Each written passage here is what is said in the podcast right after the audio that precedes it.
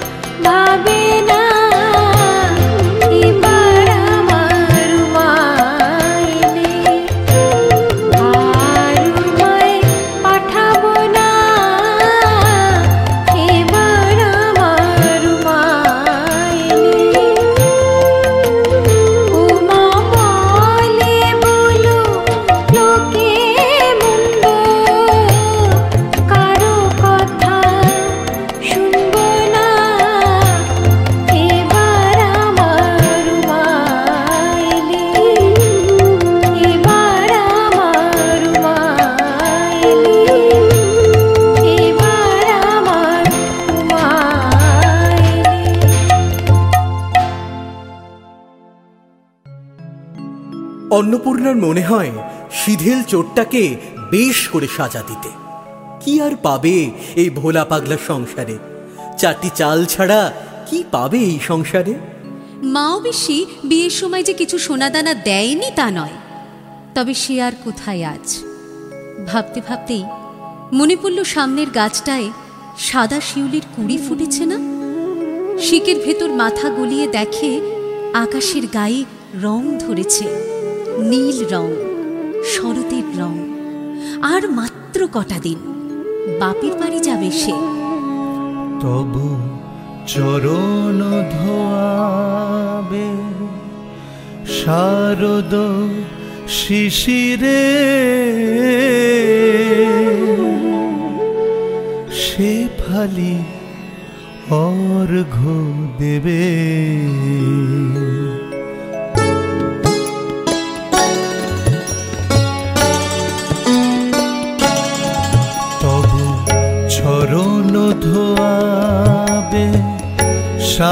শারদ শিশিরে।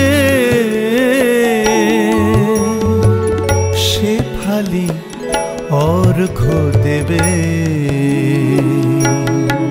তবু চরণ ধোয়াবে শারদ শিশিরে।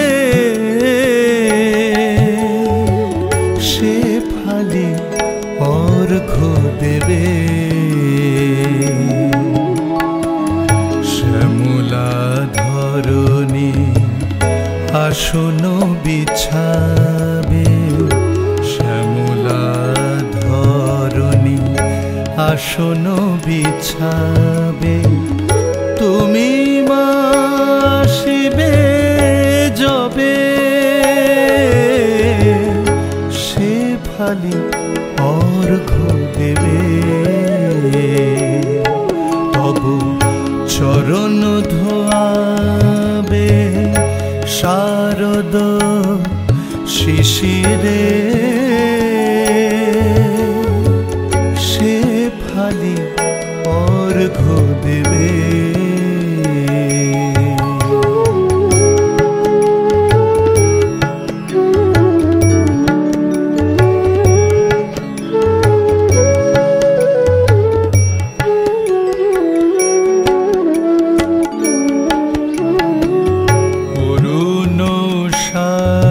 সাথে সিঁদুরের টি পরাবে মা তোর ভালে। চাঁদি মারতি করে যাবে মা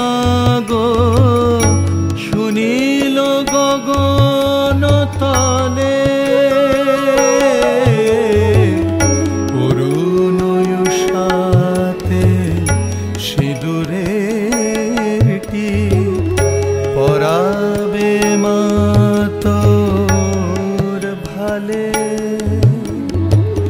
চাঁদি মারতি করে যাবে মা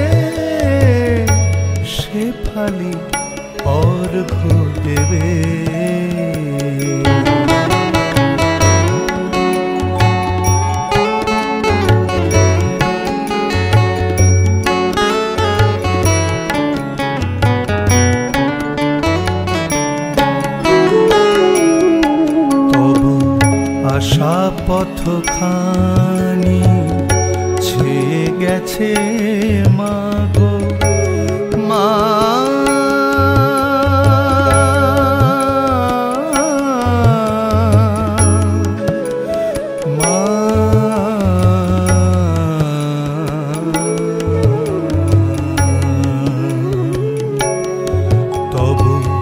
আশা পথ খান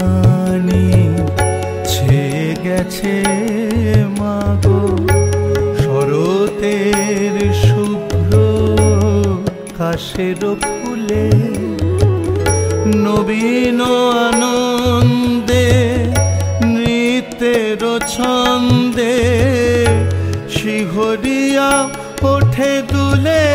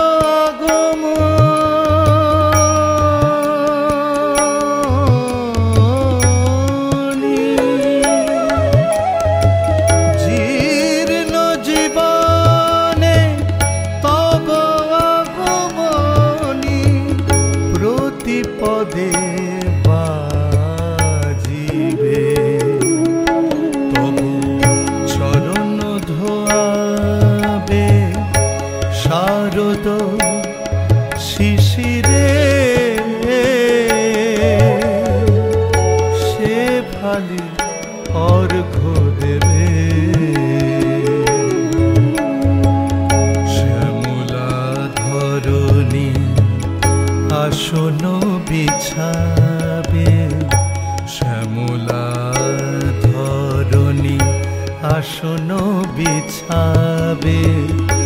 তুমি মা আসিবে যবে।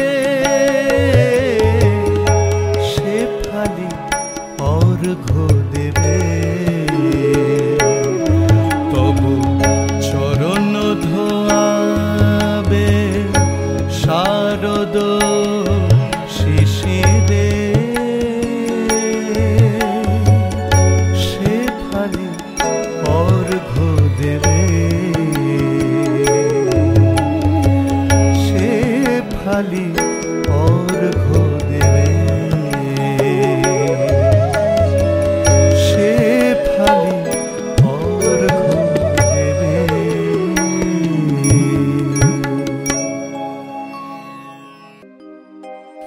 গ্রামের লোক বলছে, নদীর ধারে জঙ্গলটায় নাকি এক ডাকাত খাটি গেড়েছে। কি যেন নাম, বড় বিদকুটে নাম তার, অসুর। তবে তাকে কেউ চোখে দেখেনি বটে, তবে তার হুঙ্কার আর হাসির শব্দে নাকি কান পাতা দেয়। অসুর অসুর, এ আবার কি নাম? সুর সেধে সেধে দু চার কলি যে গাইতে পারে না তা নয়, তবে ওই গানের কথা আর মনেই থাকে না। কি করে মনে থাকবে? এই সংসারে ভূতের কীর্তন করতে করতে আপদ বিপদ সব চুকে বুকে গেছে। সুর বেসুর তা শুনেছি, কিন্তু অসুর আবার কি? সে বুঝি কোনো দত্তি দানো ভোলানাথের এই একটাই দোষ। খালি বাপের বাড়ি যাবার সময় যত গোল বাঁধাবে। তুমি যখন নিজে ড্যাং ড্যাং করে শ্রাবণ মাসে তিন চার দিন পুণ্যে নিতে যাও, তখন? বুঝি এই অন্নপূর্ণা কোনো বাদ সেধেছে? ঘটিটা, লোটাটা, চালটা, মুরগিটা তো নিজে দাঁড়িয়ে তদবির করেছে। আর আমার বেলায় যত আপত্তি ওজোর। ছেলে মেয়েগুলোও হয়েছে তেমনি। এক বেলাও যদি বাপের কাছে থাকতে চায়, ধেই ধেই করে চলল ছ্যাদা বেঁধে। তবে অন্নপূর্ণা কি আর পারবে? সব ছেড়ে ছুড়ে দুদণ্ড শান্তি পেতে? চার ছেলে মেয়ে নিয়ে রাজরানী হয়ে যাবে বাপের বাড়ি, মায়ের কাছে। থাক ভোলানাথ একলা, বুঝুক সংসারের ঠেলা।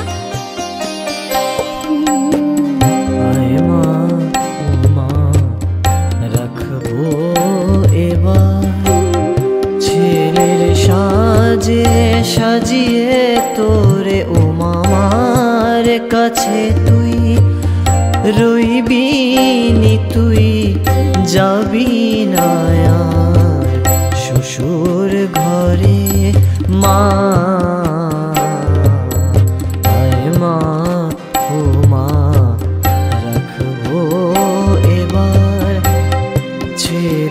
সাজে সাজিয়ে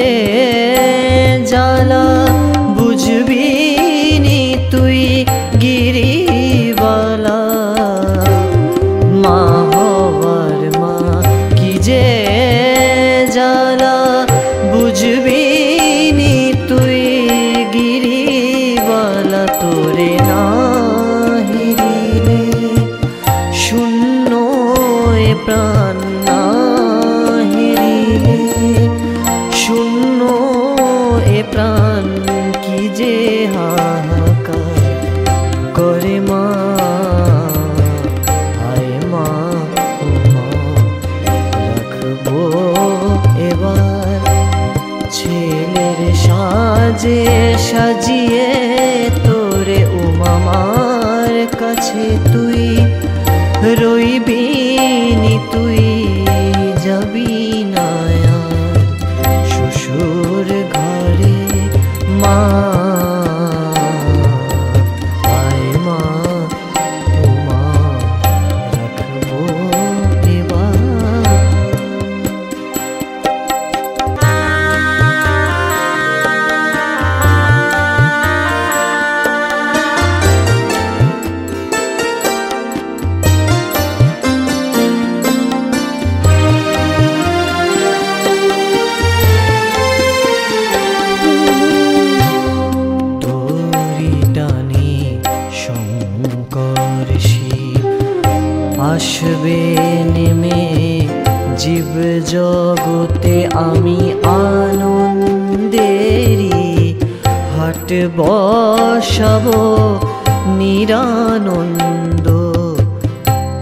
ভারতে দেখব বলে মাতোর লীলা হয়ে আছি পাশান শিলা। দেখব বলে মাতোর লীলা